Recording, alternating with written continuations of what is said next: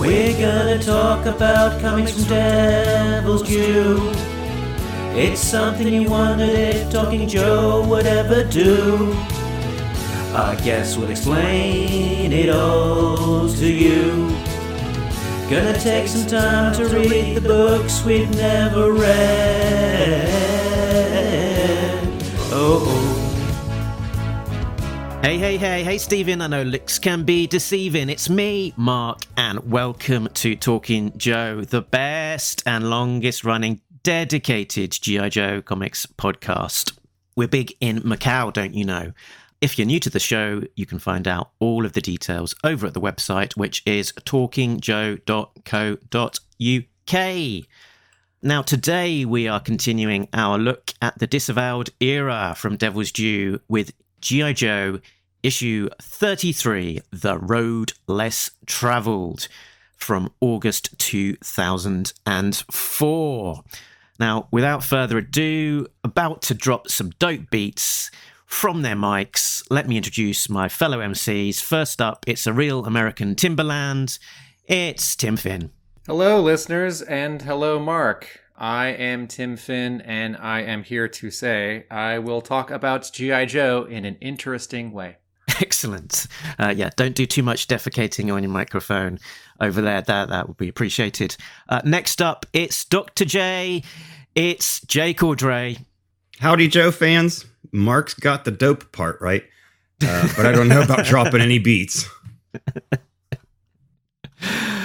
Okay, so yeah, where are we? Yeah, so we're talking about uh, issue 33 in just uh, a minute. Before we get into that, I thought I'd just mention for the record uh, that in the week of recording the Kickstarter, the After Action Report, G.I. Joe Comic Book Guide, Volume 2, The Devil's Due Era, 2001 to 2008, by Roger Taft and Josh Eggebeen, has gone live. Um, and so there's some good synergy, as we say over in corporate land, between uh, between the, their Kickstarter and what we're talking about at the moment. It's uh, it's the second of their Kickstarter projects, and giving lots of uh, yeah interesting background interviews, co- cover galleries, character guides, all of that sort of stuff for the Devil's Due era. Do either of you guys have the first volume? Uh, I do. I do, and I, I slightly contributed to it. Oh, okay. So they're they're good then. Yeah, it's a nice place to have all in one place, all in your hand, the complete sort of credits and Yeah. you know release dates for the comic series and oh, cool. uh, all the small variations from the direct market edition to the newsstand edition to a second print. Wow, it's got all that. A third print. Yeah, so all the covers are reproduced quite small, like nine to a page with, you know, writer, penciler, Oh, wow. that's credits credits for the issues, you- inker, colorist, etc., uh, as well as the covers. And, yeah, the um, nice little uh, sort of thumbnail cover galleries. Oh, that's Yeah. Very great. good. and then and then some sort of bonus bits about uh, you know like hawk showing up in that one issue of amazing spider-man around secret wars or uh, an interview with so and so or some of the stuff that was published on the side uh, that you sort of forget was marvel Yeah, and I imagine with with the, the sort of the Marvel is a little bit cleaner because you know it runs issue one up to issue one five five without too much uh, too much deviation. Whereas in the the Devil's Due era and, th- and then into the IDW era as well, there's a lot more stopping and starting and renumbering and uh, all Oh, of these yeah. additional specials and things and, and keeping track of what came out when what the best reading order is you know it's not necessarily completely straightforward Like the Um, Cobra, the Cobra Civil War stuff that IDW did that went across Well, like that's four gonna- books. that's going to come later because this Yeah. this volume Yeah, is this is- Devil's Due. This is Yeah. up to two thousand and. I missed but the yeah, first. I missed the A Raw one, so I was happy when they on the Kickstarter page they they gave you an option of uh, of ordering both of them. So that's what I did, and I'm I'm anxious to get these. Good stuff. Um, and uh, yeah, hopefully we'll have uh, Roger and Josh on at some point to Cool. to talk about it as as well. So that'll be uh, that'll be nice. But yeah, we're talking about issue thirty three today. Uh, so August two thousand and four, we are traveling back in time to for a story from Brandon Jerwa, pencils Tim Seeley, backgrounds Jason Millett, Inks, Corey Hampshire. Colors, Jeremy Roberts. Letters, Dreamer Design. Editor, Mark Powers. Graphic Design, Mike Norton. Production Assistants, Sean Dove. Military Consultation, Andrew Swenson. Let's have a look at the covers in the gallery. Let's look at the covers. We've got a cover A from uh, artist Tommy Castillo and a cover B from Michael Turner in regular foil and sketch variant form. So uh, Tommy Castillo has also drawn a little bit of Batman over at DC, and as far as I can tell, this is his only GI Joe work. This is a a painted cover, which is unusual for not just Mhm. Devil's Due GI Joe. We've had that one Dan Brereton cover, uh, and uh, three Dave Dorman covers on on the spinoff, but unusual for all GI Joe uh, comics. You know, not not storybooks or coloring books, but we've you know I think we can count on one hand or two uh, the the painted covers that have been published for GI Joe comics. This one has Hawk holding. When I saw the cover initially, I thought it was the Baroness because you know, sort of in GI Joe iconography, if you see a woman with long black hair and she's interacting with a Joe, right?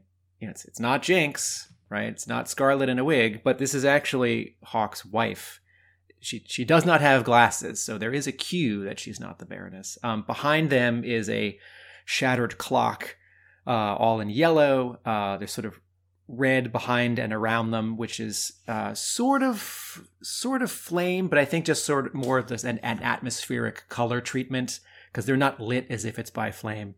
And then there are uh, a handful of sort of green soldier zombies on the bottom third, uh, reach, reaching up at them with clutching hands. And um, both Hawk and his wife's eyes are closed, and her clothes are a little bit torn. She's got a couple nicks on her legs, and it's it's quite dramatic. And the signature is, I think, covered by I'm going to guess the barcode. But uh, this is one of those, you know, sort of pleasantly unusual and striking covers the painterly treatment is great. It's a it's a little bit of one of these sort of you know it's it's not half painted, half drawn, but it's you know it's ninety five percent painted and five percent drawn because all the characters have black outlines. Uh, so it's it does have a little bit of a traditional pen and ink treatment. You know, if you think of a painter like Dave Dorman or Alex Ross, when one object ends or overlaps with another, there isn't a black outline. So that that makes this look a little bit more like quote regular comics it's a striking cover and it's definitely i, I like it a lot i, I kind of want there to be a couple of words of copy you know like shards of a joe's broken mind or uh you know look out hawk uh your memories are coming to get you i mean it doesn't have to be silver age and throwbacky and um, it is it does do sort of the work itself without any copy. I certainly don't want any word balloons, but some something about the composition, you know, like there's enough negative space next to the eight and the seven. It's like there could be there could be something. Maybe I want maybe I want one or two more elements in the art, like another arm reaching in sort of between the eight and the seven, or uh, to the left of the uh, I guess it's a four.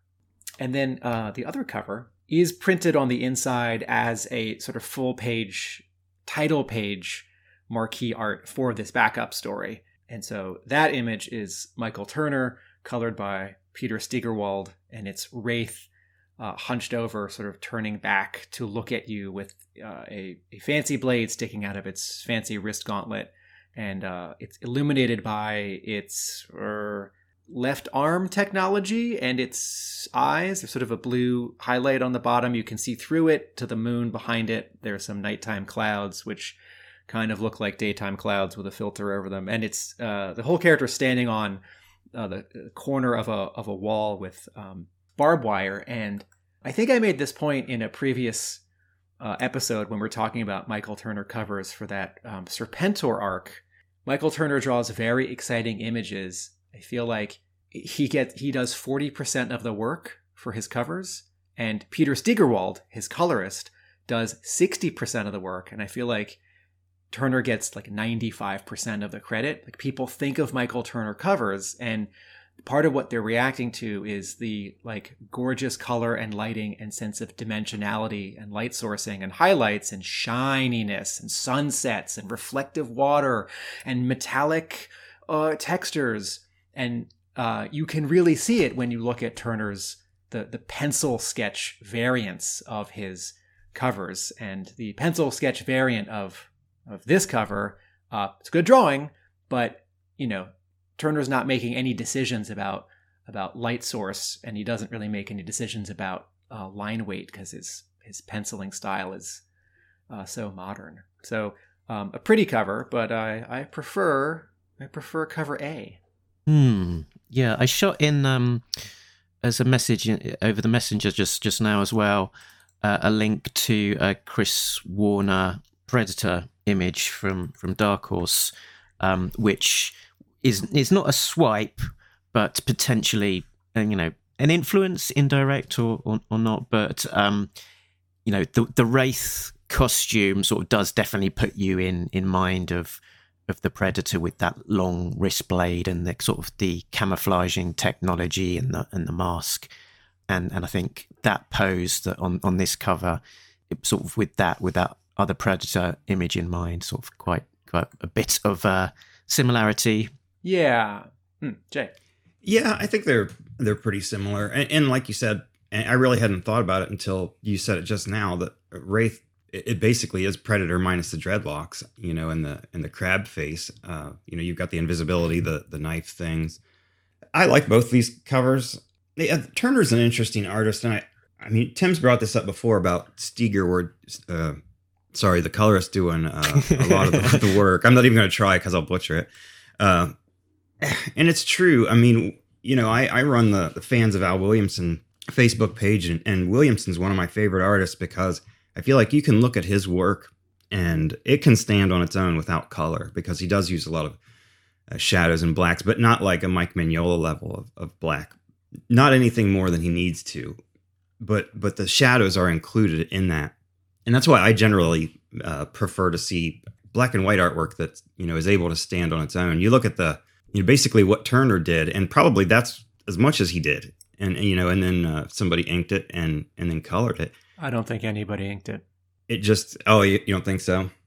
No, yeah, And- it was it was just it's, uh, Straight. St- St- yeah, Steigerwald just darkened the pencils in Photoshop and went to town, which is fine. Yeah, yeah, That is that is a different technique. yeah. It's good. It's it's really good, and and Steigerwald colors definitely. I mean, he's fantastic, but it's just a different style of artwork uh, than than what I the, you know than what I like, and, and like I said, I I prefer really for pencil artists and, and to be more rounded. You know, I, I'd like like I've said online, I'd love to see these books collected uh, all black and white, and that's largely because the colors are so bad. But um, I just prefer you know straight pencils, and especially as as coloring technologies uh, progressed and evolved over the years, the original artwork looks the same. You know, it, something drawn in, in 1930, the black and white artwork looks the same then as it you know now as it does then, minus some some aging. But um, coloring fades and and printing affects it. Um, so yeah, just as an artist, I, I I tend to like the more pure black and white. Uh, but that's a completely long-winded, unnecessary tangent. This Both is a, of these are good covers. the The first one is uh, is strange, and when I saw that, I was like, "Wow, that's a different GI Joe cover." But um, I like it. I think the only thing that I might have done differently, or, or that I think maybe would have helped it a little, is maybe if Hawk was a little more straight on, more kind of the the Crisis on Infinite Earths pose. oh yeah of course yeah yeah Uh, you know, and maybe just make the figures a little bigger to fill out some of that negative space. But uh, yeah, it's an interesting cover. Definitely one that I would. Both of these would interest me in the store to pick it up and, and take a look and see what's going on. I think part of what I'm reacting to in the negative space, if if the painted cover A, if it was just blown up ten percent, Yeah, if it if uh if if the top of the clock were actually cropped at the top edge of the comic book, right? If we just zoomed in ten percent, yeah, um, then I think it would it would it would make use of the rectangle of the frame a little better. Part of also why I'm uh, a little less interested in cover B is that for this issue and the two previous issues, cover B is both a cover and also half obstructed, yes, but a full page marquee pinup Mm. halfway through the comic to kick off the backup story. And I feel like if you buy cover B, to some extent you're getting it twice and then you don't get cover A at all. And that's that's less value for me. So in this case, I would definitely buy cover A because I'm getting a version of cover B inside. And you know, if, if Turner was my favorite artist, I'd you know buy cover B. Um, but it's like I'm already getting cover B on the inside, so um, I also, it's interesting. The, the last thing I'll say about cover A is that this is maybe the only time in all of GI Joe comics history when um, a a supporting character who we've sort of never seen before, like a you know a civilian, like a non-player character, you know, it's like this isn't Sparks or Admiral Ledger, um, or you know General Flagg, but like someone's friend or kid or spouse or neighbor is not only on the cover, but sort of the primary aspect of the cover. Like it's not Lady J who he's holding. Um, and Lady J is in the issue. And that's fine. You know, like this series is about their, uh, you know, the Joes have come back and they do have families. And certainly um, Hawk's wife is a part of this issue. Um, but in the sort of rules of, you know, comic book covers, you know, do you want to give this much prime real estate to a character who, yes, is important to this story, but that character is not going to sell the comic, you know? Like, imagine you're standing at the comic book store in 2004 and you're like, oh man, Hawk, I'm sure I'm worried about Hawk's friend.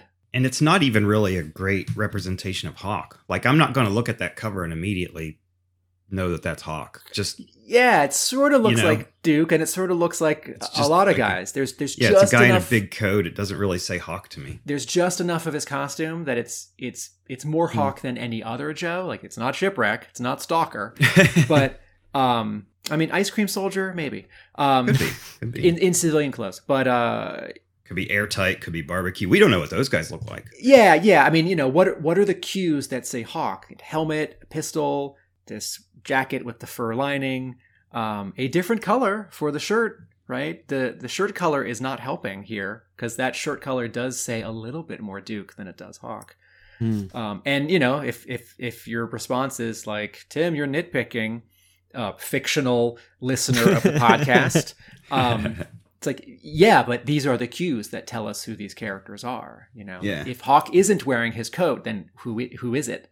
I was going to say that that Jay's examples of people without their their helmets, airtight, and barbecue aren't necessarily the greatest examples because when when you said that, I instantly pictured them in my mind's eye um, from their various cartoon. appearances from the cartoons and Yeah, um, you could, yeah, Eto's kind of got uh, almost Norman Os- Osborn esque kind of Yeah. peak to his hairstyle, hasn't he? And then sort of barbecue's got kind of sort of ready ish hair, sort of a bit kind of ruddy faced or whatever. And and a red shirt. real quick aside. I wish that the classified people would put alternate heads in with like the barbecue, Mm, you that know, so we fun. could pull Yeah, his yeah. head off with the helmet and you know stick the curly head on there from the cartoon. That'd be awesome. Maybe that's going to be a uh, a Python Patrol classified uh, variant coming up with a different head for you to choose. It'll probably be an Ultimates variant from Super Seven. Hmm. Yeah, if you want to if you want to pay twice as much, you can get that head. right. And an additional aside, talking again about this this cover A uh, cover and the post, and, and Jay talked about the Crisis on Infinite Earths post, and it brought me in mind actually that over on the Talking Joe Facebook group, I shared a post from SL Gallant talking about issue 290, which was drawn originally by Andrew Lee Griffith, and there was this panel of horror show in the back of the van, sort of cradling Dana and SL Gallant had a go as well at, sort of trying to do his take on that specific panel. And he noted that in the, the script from, from Larry, it asked for a Pieta like pose. So, so it's kind of a callback to this um, very f- famous statue. Um, Isn't the isn't the Pietà Mary holding Jesus by Michelangelo? I would expect so. Larry says, "Don't look at George Perez. Look at classical artwork." Well, yeah, it might might well be that that's what kind of inspired it all to begin with, but who knows? But um, this this cover here sort of puts me much more in mind of that that statue than it does of necessarily the the crisis on Infinite Earths. Thus, but let's let's move on That was a beautiful from. statue. Let's say let's say one last thing about cover A. Uh, artist Tommy Castillo passed away. Uh, passed away in 2017 uh, at Oh. the at the young age of 46. So his one GI Joe contribution, quite quite lovely. Rest in peace. Let's talk about the comic. Jay, do you have a plot breakdown for us? I do indeed. 77 miles northwest of Washington, D.C., Hawk has been shot by Cobra Commander. The time is 4.39 p.m. Hawk wakes up in a hospital bed surrounded by Joes. Duke tells Hawk that Destro was recaptured by the Joe team shortly after being released by the United Nations. Within 24 hours of Destro's capture, the U.S. President authorized a missile attack on Cobra Island that resulted in the deaths of the Baroness, Storm Shadow, and the Crimson Twins, among others. Hawk is then told the Joe team has once again been stripped back to a small group of 12 Joes and that he's been in a coma for eight months. Hawk returns to the pit to address the Joes but begins hallucinating and passes out. Later, Hawk is at home with his much younger wife, Carol Lee, as they prepare for his retirement party. At the party, Hawk is offered an advisory position by the president, which he promptly declines. At the bar, Hawk sits down between John Wayne and Hunter S. Thompson. The Duke tells Hawk the Joes did a fine job putting a stop to Cobra, while Thompson reminds Hawk once again of the price paid for victory. Later, Luke tells Yoda he has to go in the tree. Yoda says he's not ready for what he might find. After the party, Hawk fights Cobra Commander in Blackwater Prison. Cobra Commander taunts Hawk by telling him Cobra lives. The commander reminds Hawk that Zartan and Dr. Mindbender are still on the loose. The commander tells Hawk he's giving up before the job is done. Close enough, is that it? he asks. Hawk tells Cobra Commander he doesn't have any regrets. All I have is the satisfaction of knowing I destroyed you, he says. Hawk grabs Cobra Commander by the shirt collar and pulls him out of the shadows. But when he does so, the face staring back at him is his own. You didn't destroy me, Cobra Commander says. You made me. Hawk wakes up in the bed. Another bad dream. His wife sits down on the bed beside him. She tells him nothing can keep them apart and they were meant to be together forever. Just then the phone rings. Zartan is expected to be in Prague in the morning, and Hawk wants to be there waiting for him. He tells Carol Lee he'll only be gone two days. However, as he turns to leave, Carol Lee becomes a terrible rotting corpse. She puts her bony claws around Hawk's throat. Hawk screams. 4:40 p.m. 77 miles northwest of Washington D.C. As Hawk is loaded onto a chopper, he tells Stalker he can't feel his legs. Later, Duke visits Hawk in the hospital. He's brought something from home. A doctor comes in and tells Hawk there's a bullet lodged in his spinal column. The doctor says until a bullet is removed, Hawk will have no use of his legs. Hawk tells Duke and the doctor to leave. Once he's alone, he opens the folder brought to him by his friend. Inside is an old newspaper clipping with a photo of, Car- of Carol Lee that reads Local woman killed in auto accident. And in much smaller print below the headline, Bank clerk to wed Army colonel in less than a month. The end. Thank you, Jay. I think a page might have been missing from my copy of uh, this. There was a little bit of the story that I seem to have missed. Did I did I detect a little bit of a note of disdain there about the age of Carol Lee compared to Hawk? At at first, yeah, but we'll we'll get to that. Okay, That was a that was a, a, a cue in the story, and and at first I was kind of like, when I'm reading it, I was like, okay, this is either two things.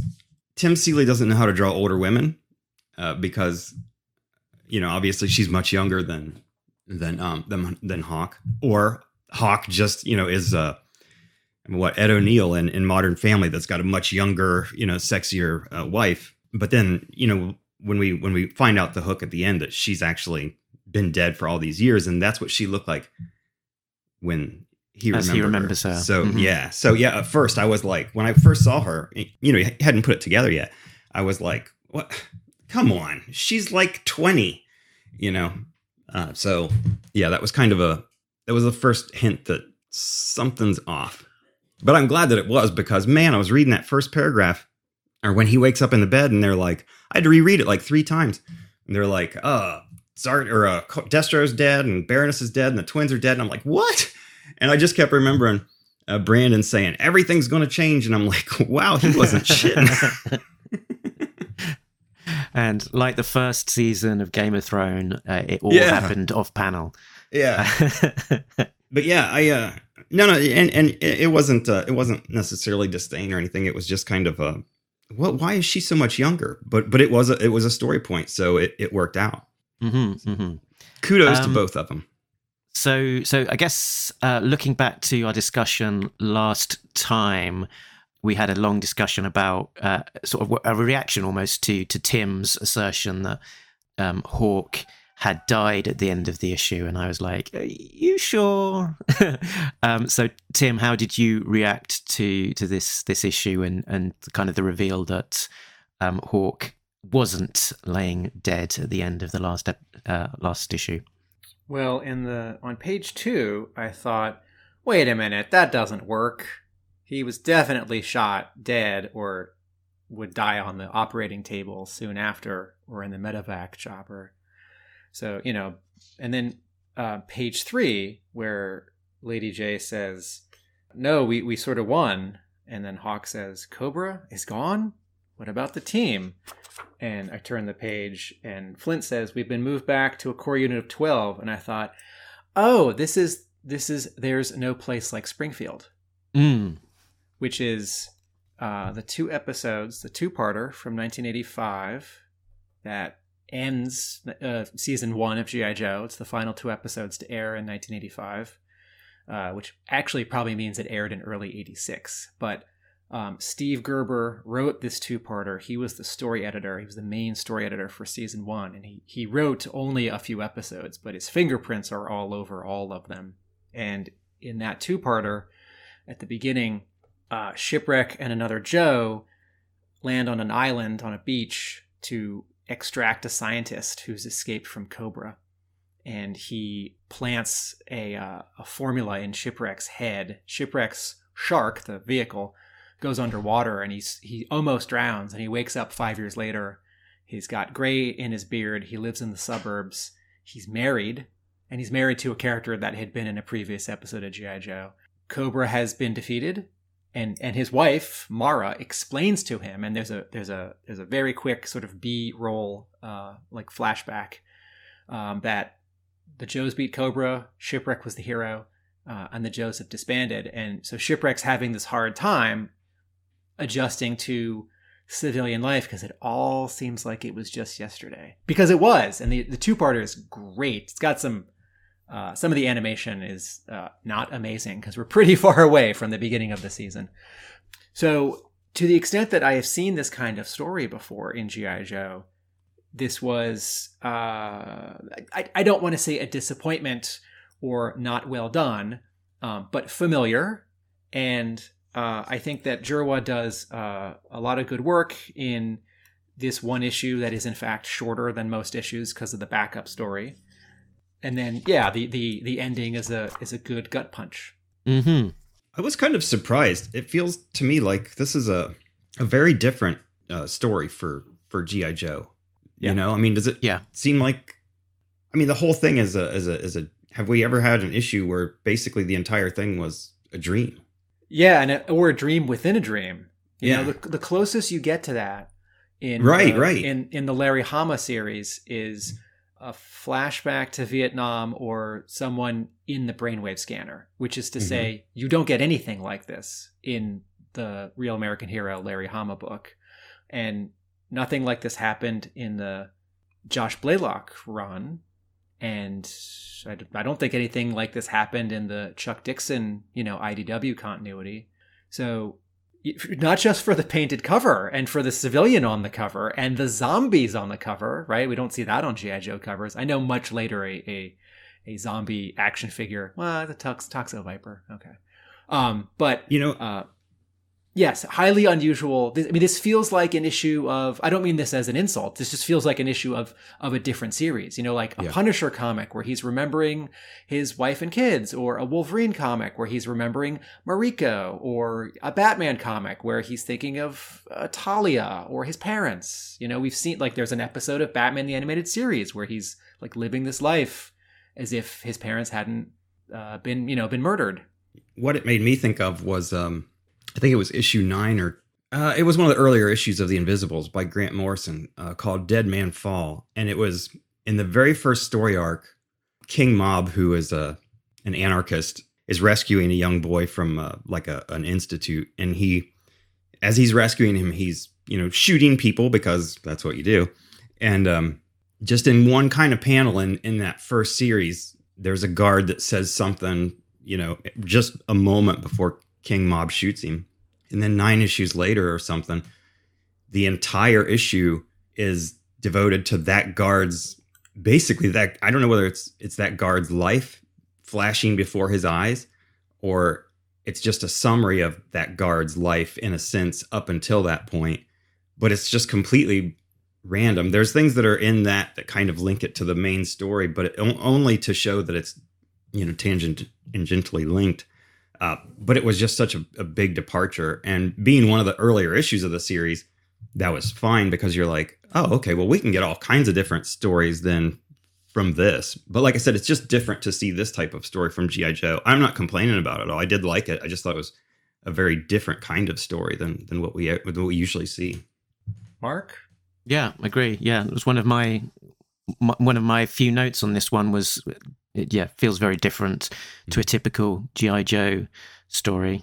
I was looking for kind of Easter eggs and things like that, and I was I was wondering um, whether we'd seen Hawk's wife before because it does seem a little bit a little out of the out of the blue. But I guess it being more unknown gives uh, you know makes sense with the with the payoff at the end. I wondered whether it might be the the character from GI Joe and the Transformers crossover from Marvel because there's a sort of a, a romantic link there. Um, she that, was that Hawk she was has. blonde.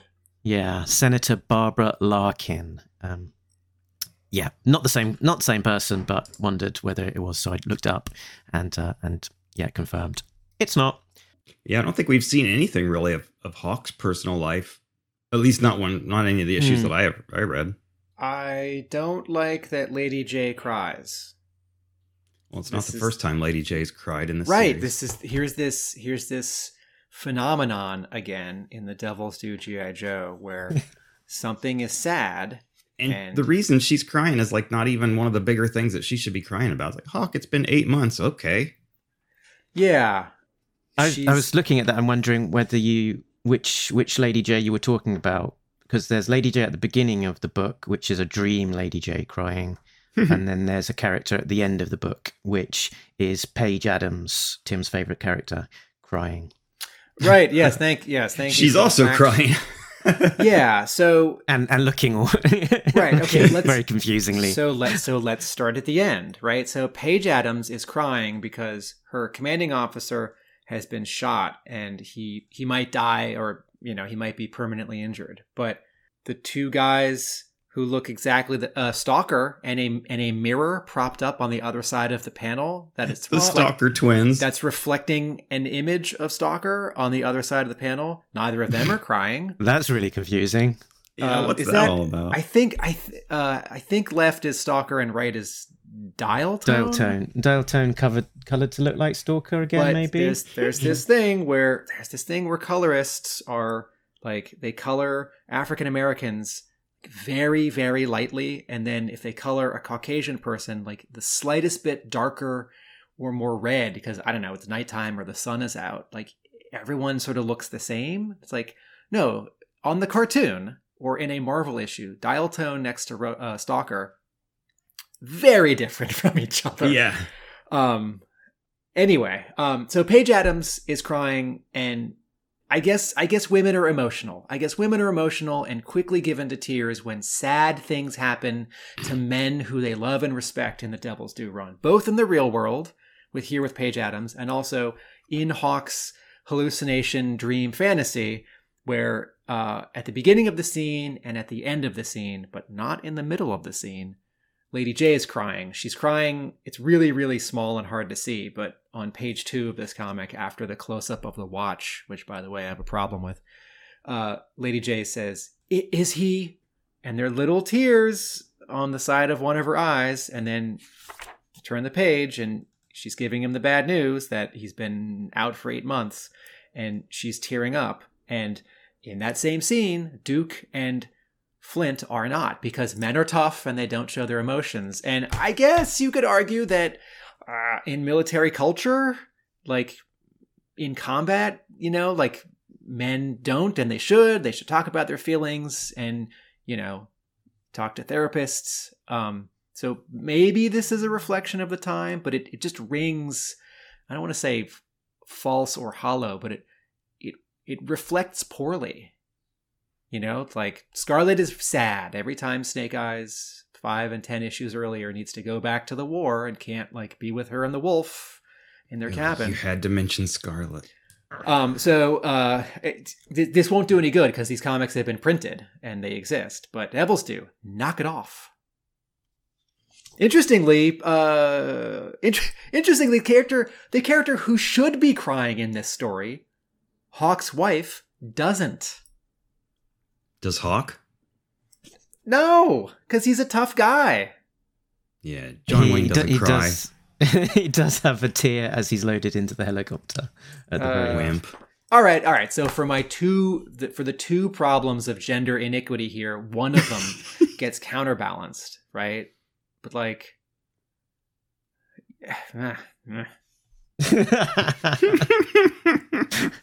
That's fine. We'll let him have it. He also does a sad face on the, on the last page. Hey, when when have we ever or or will we ever again get a GI Joe comic with John Wayne and Hunter S. Thompson in it? We should, uh, we John should Wayne note- maybe, but I don't think we're going to see Hunter Thompson again. uh, I, I'd I'd like to give some uh, credit to uh, Brandon Jerwa for. Uh, I don't think I would have quite figured out who both of those characters were. I would have figured out who one of them was.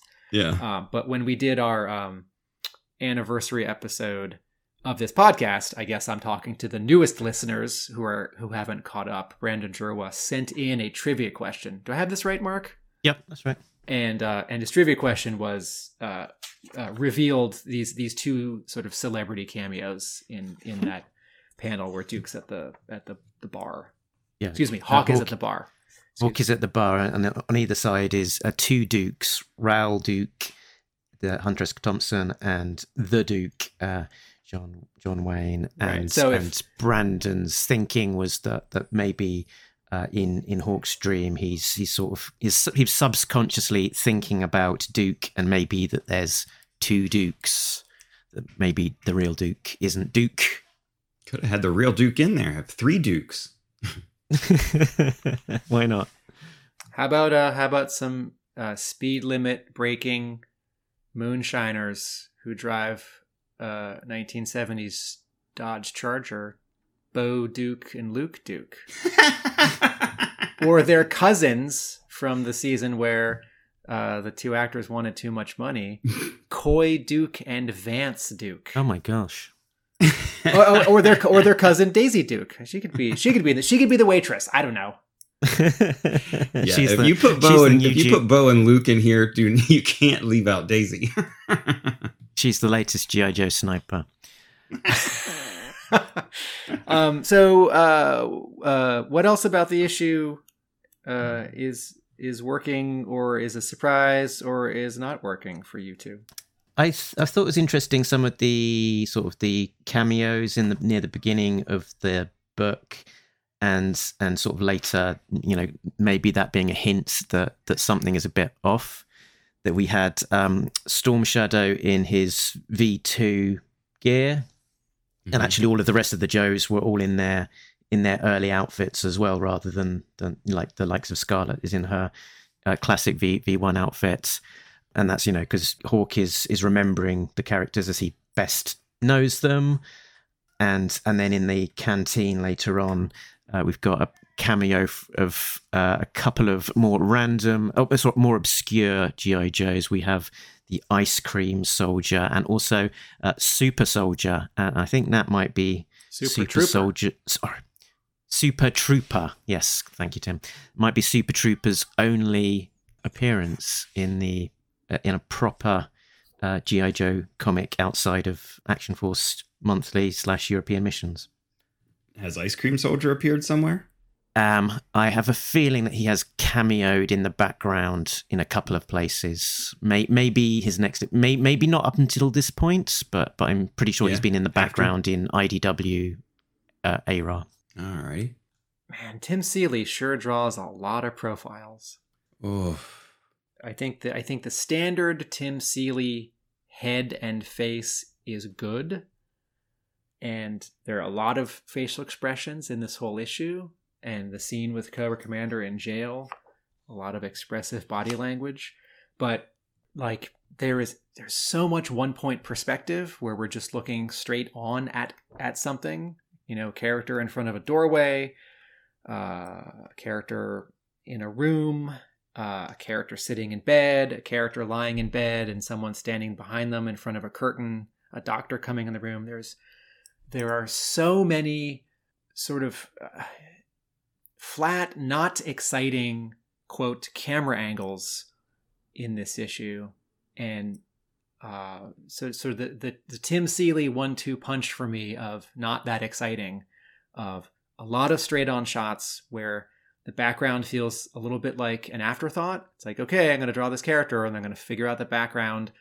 around them, behind them, as opposed to like okay, where does the camera need to be sort of for maximum drama and clarity in this panel?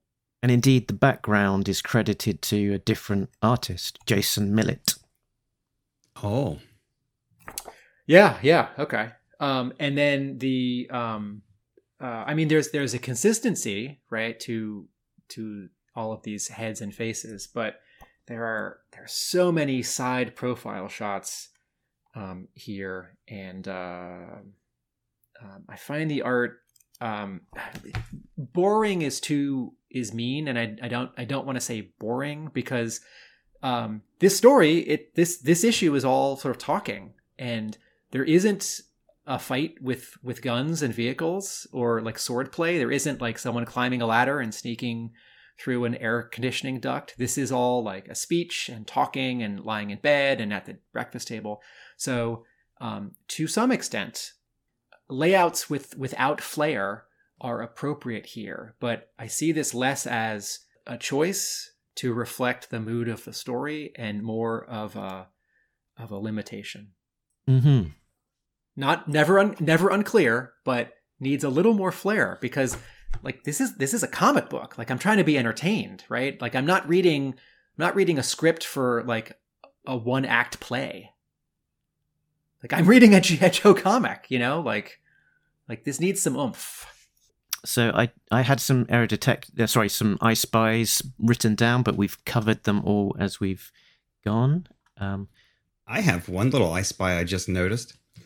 I think it's it's either page thirteen or fourteen, uh, where Hawk goes to visit Cobra Commander in jail. Now, again, this is interesting because, like we said, this is all in Hawk's head, and, and I think Tim said a moment ago, or, or, or maybe it was Mark, that in the scene where the Joes all turn into zombies, he's seeing them as he knows them best, as he recruited them, you know, as they were when they first joined the team. So what we're seeing in this dream sequence of Hawks is the things that Hawk attaches to people in his mind. And there's a photograph of Billy sitting on a table in Cobra Commander's cell beside Cobra Commander. So in Hawk's mind, Hawk always has in, in his mind that Cobra Commander has a son and, and is a father. Hmm. Uh, we we we could also talk for a moment about how the in with this this prison scene where he's talking to Cobra Commander, uh, and then the reveal after the page turn is that Cobra Commander is Hawk. Right? They have the same face. But the page before that, when Hawk says, uh, "All I have to do is think about you rotting in this hole, and I sleep like a baby," he he's he's frowning and smiling evilly Yeah, I don't like that face. and then he says, I hope they show you a thousand hells before you burn for good.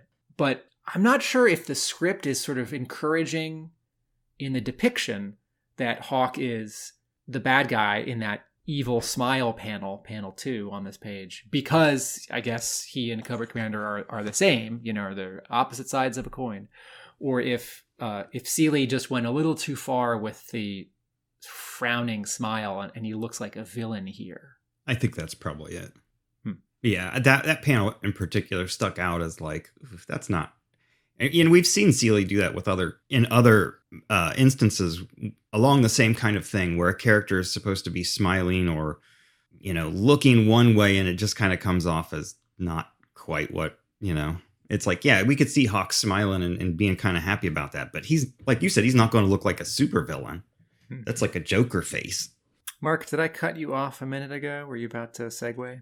Um, I was gonna I was gonna segue into a quote of the week if we're done looking at the main bits of the book? Was there anything that jumped out at you? Quote of the week, quote of the week, quote of the week, quote of the week, quote of the week, quote of the week, quote of the week. I don't think I had any particular quotes that I that struck out or stuck out at me. I had um, a line from Raoul Duke, um, he, who says uh, to Hawk, "That American dream they pin to your chest gets a little bit heavier every time, doesn't it?" It struck me as a as a line with a little bit of gravitas Hmm. to it. Yeah. Uh, my error detected. Should I do that? Error detected. Error detected. No prize incoming. This this is a small technical thing on page two when we're zooming into the wristwatch, and it says 439 in sort of wiggly digital font. The that's that's part of the lettering layer where it says Yeah. 439. That's not artwork. That's lettering, and it's colored black. But all of the all of the black on that panel Mhm. in the art of the, the outline of the wrist and the outline of the watch is a little bit faded. It's a little bit fuzzy and dark gray. And so this 439 looks like it's floating on top of it. Like it's like it's floating like an inch higher, Mm. you know, it's like perfectly in focus, crisp black font. And that as a as a technical thing, that needs to be fuzzed out a little bit and made gray. Yeah, they need to Um, make it. They needed to make it the same layer as the original art, and then apply Yes. the the same fuzz fuzz out Yes. um, effect in Photoshop or whatever it is. And then my second one is uh, at the reception with the president. And the president also looks like Hawk. His hair is different, but um, I don't know if that's because, you know, Seeley's just sort of drawing a stock face, or if something in the script, it's like it's supposed to be this celebrity and it sort of looks like Hawk, or it's sort of supposed to be Hawk. Um, but Hawk's wife walks up to him, and the president says, I'd make sure the lovely lady doesn't have an empty glass for long. Her glass is full. And then in the, in the next page, Hawk walks to the bar with a full glass. In the first panel, it's very short. I don't understand. It's like a it's like a, uh, a different glass, but okay. And then at the bar, he asks for another glass of white, but his his glass is full, and also there's like brown liquid in it. So I I I I, think the continuity of who has what drink, where they are with it, and what kind of drink it is, is a little off. And if Hmm. you know if that seems too nitpicky, you know it's a it's a detail that everyone could get right. You know, the colorist could get it right, and the artist could get it right, and the scripter could get it right. Um, so not a big deal, but I, I We'll did blame notice that one on Hawk's subconscious mind. Yeah. Okay, sure, yeah, yeah, yeah. yeah. It's a dream state. It's another He- clue, yeah, Tim. It's he- another clue that he's Yeah, having a dream and things maybe aren't making Glasses sense. in dreams are always half full. there's a there's a there's a couple panels that didn't get drawn where he he downs the glass and he looks at it and it refills magically and he goes I think what that's another one. and he downs it again and he looks to the left and the right and the bartender is a rotting corpse or something and and uh, and do and the the Duke John Wayne here is is fairly fairly aggressive to Hawk really about his his drinks order. That damn sure better be for a woman, soldier. Oh, But sorry, Hawk says, "You know it yeah. is." you know it is. yeah. Um, no player's I- gonna play. I have um, this same this same page where uh, Hawk goes to the bar and um, the Hunter S. Thompson character and John Wayne are there. Um, this is a good example for me of what I would call ugly gradients. Oh yeah. We see devil's due colors distracting you. I see devil's due colors, light sources don't seem true. So Tim's not afraid to let them know devil's due colors. Due colors are awful like bad guano. ugly gradients where where in photoshop you can take any color and have the computer interpolate it into another color right so if it was something like yellow to orange or like red to pink, that might be for a sunset. If it were like sort of like peach Caucasian to gray, like it is here, I think that in a very general sense just sort of fills the space of these talking head panels where it's like, oh, you know, it there, there's a wall back there. It's metal because I think we're uh, in some kind of. Uh, actually, you know what? Not I don't only do know I where that is. not only well, you can see some architecture in the doorway. I think, that, and then the uh, right, the that wood looks paneling. like wood. Yeah, the wood paneling around the around the uh, the mirror in the bar. This is supposed to be sort of a like an an older traditional bar. This isn't like GI Joe headquarters It's the commissary. Overlook Hotel. So um, I'm gonna say a those are that's an ugly color for those gradients for those backgrounds. B it's unnecessary, right? That could just be a single color. And see whatever the color is, it's the wrong color for this scene because you know this should be like dark oak, like a dark brown, you know, because Yeah. it's like a Washington D.C. bar which means it was, you know, it was built in the 50s or the 20s or something. It's like a little classy anyway. Uh, but you know, I mean, you know, Devil's Due it's, colors. it's you know, it's it's 2004, and it's not just Devil's Due. It's a lot of publishers and it's a lot of colorists. Um, you know, everything is rendered, even though not everything has to be. yeah. Backgrounds are rendered. Small pieces of equipment are rendered. Like cheekbones are rendered. Uh, clothing is rendered, you know, but like cloth tends not to have a lot of color variation on it. If you just have like army greens, you know, it's, there's not it's not that busy. So anyway, uh, Tim Tim color complaint file number six. file it. Check off that box. Yeah. At this point, it's like insert Yeah. color gripe. Yeah, if if you want, we can just record a, a stat one and I'll paste it in um, every episode. That that's fine. Uh, okay, so so I think we I need a think checklist at the beginning before we start talking about it. We, Flat. yeah, I mean, one angle perspective panels check. Bad colors check. yeah, we should we should really have the Devil's Due colors on the on the sort of the call sheet really now. okay, we've we've I- done the we've done I the error will- detected. Now let's do the colors.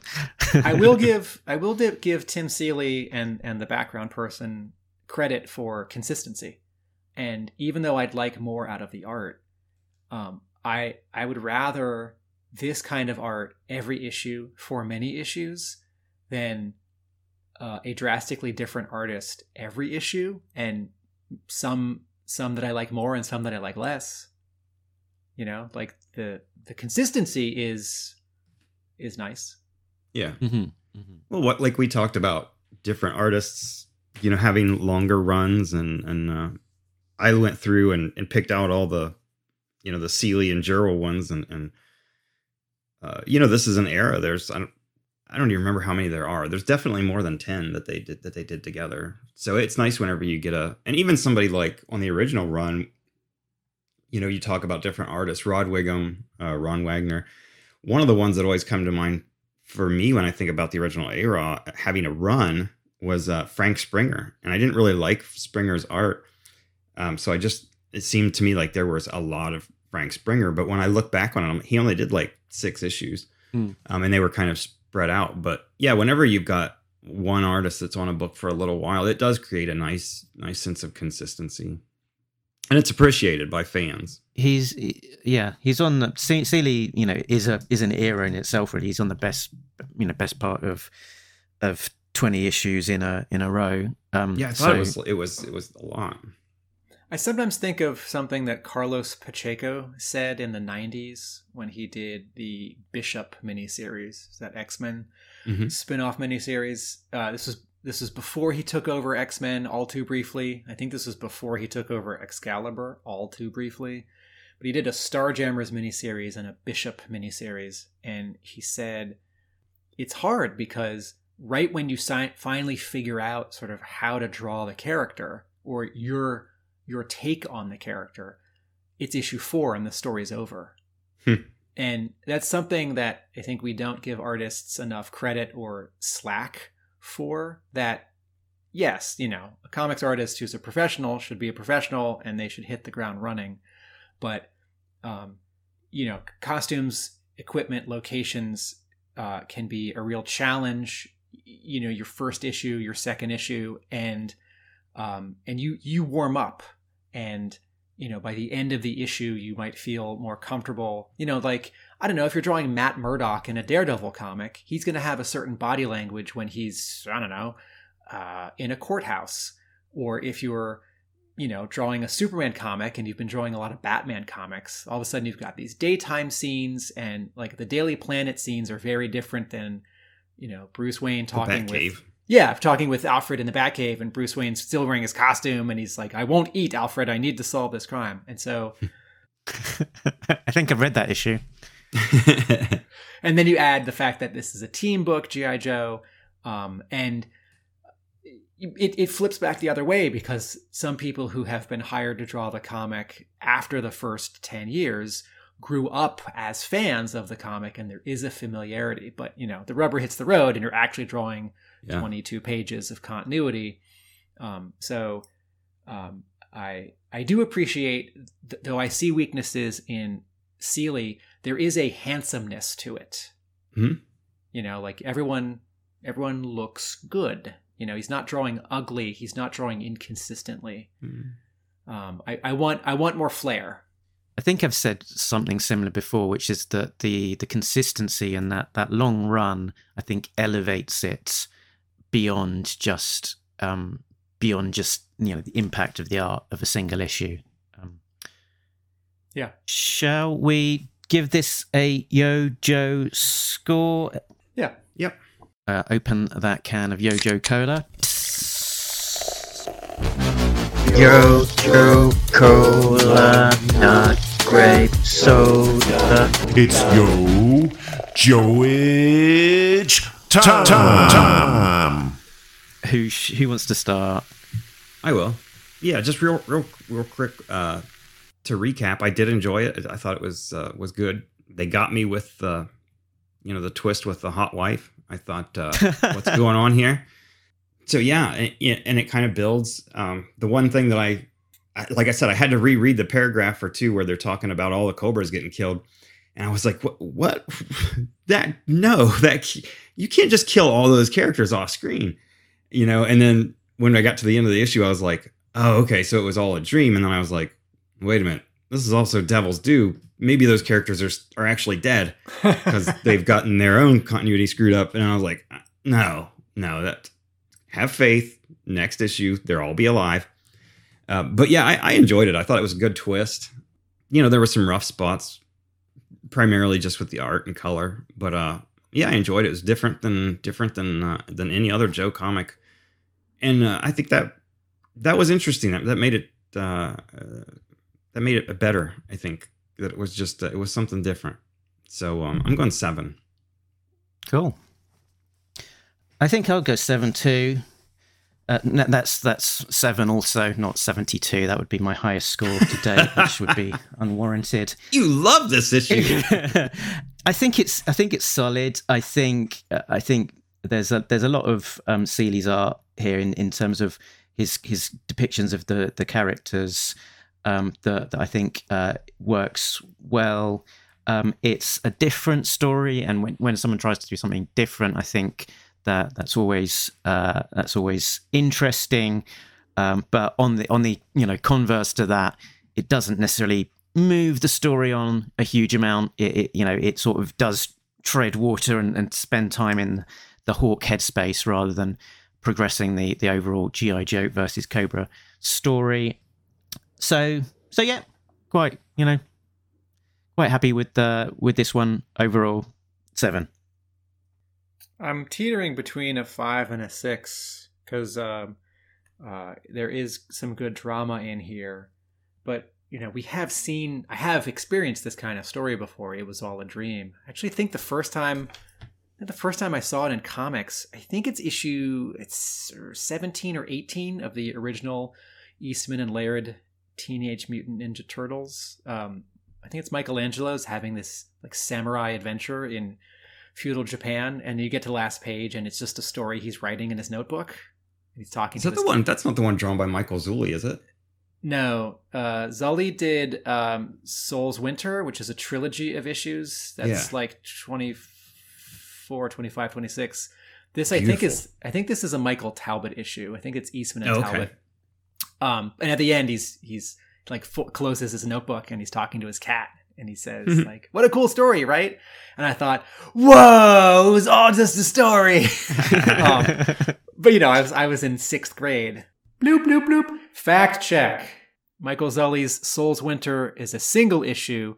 Issue 31, 24, 25, 26 is a trilogy by Rick Veitch. Bloop bloop bloop. Um, so I'm gonna I'm gonna give this a five. Uh, not a not a bad five with a frown and a finger wag, um, but a but a five.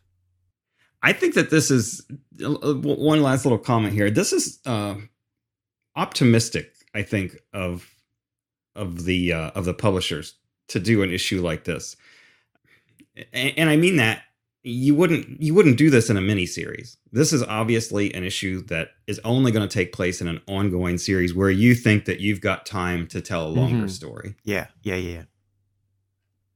So that sure. Yeah, yeah. And I think that, you know, Brandon Jerwa's head was there that that he was in this for the long haul telling a longer and story. yeah. and was was there to tell the, the longer story and and you know not rush things. Cool. Good on Jerwa. So uh, next time on Talking Joe Disavowed, we will continue our look at the Brandon Jerwa era of GI Joe. Uh, we will be covering the Wraith backup story over that uh, we've been skipping past uh, these these last three issues. And then we'll move on to the next arc, issues 34 and 35, a story called Bad Moon Rising. Uh, over on the regular show, we're continuing to cover ARA as it comes out, possibly fortnightly at the moment. Uh, the latest arc is High Stakes, uh, with returning uh, superstar artist uh, SL Gallant. Uh, and we're continuing our run to the milestone at 300 at the end of the year. Um, so you can find Talking Joe at the normal places. Those places are linked to from talkingjoe.co.uk, which is the website. Uh, Facebook, Twitter, Instagram, contact us, and Patreon. Uh, Patreon.com slash Talking Joe, where our backers Richard, Sam, Jay, Bill, Christopher, and Justin are all getting early access to episodes as well as exclusive content. So that's where you can find Talking Joe, but where can people find you, Jay Break Room Sketches on Facebook. and Tim? Hub Comics in Somerville, Massachusetts, and a realamericanbook.com on the internet. Tim, what's your what's your stock of GI Joe comics from Devil's Due and associated reprints looking like at this point in time? We don't have the disavowed paperbacks, but most of them are in print. We could special order them. Maybe a third of the Devil's Due issues, I think, in the dollar bin. Dollar bin. Wow. uh, they're they're not bagged and boarded, so they may not be near mint. They may be very fine. You know, not not because people are rifling through them and destroying them, but because dol- dollar bins get a little rifled through. Mm. Yeah, I think part of the fun of Dollar Bin is that they're not bagged and boarded. Um, excellent. So um, I think that is us done. But remember, Nobody beats Talking Joe. A real American podcast. that covers multinationalities and regions. Number 233 in Hong Kong's was it Apple podcast most listened to? Yeah, yeah. Please, you know, all those those thousands of uh, Hong Kong listeners, reach out, say hello, send us a message. Anyway, later.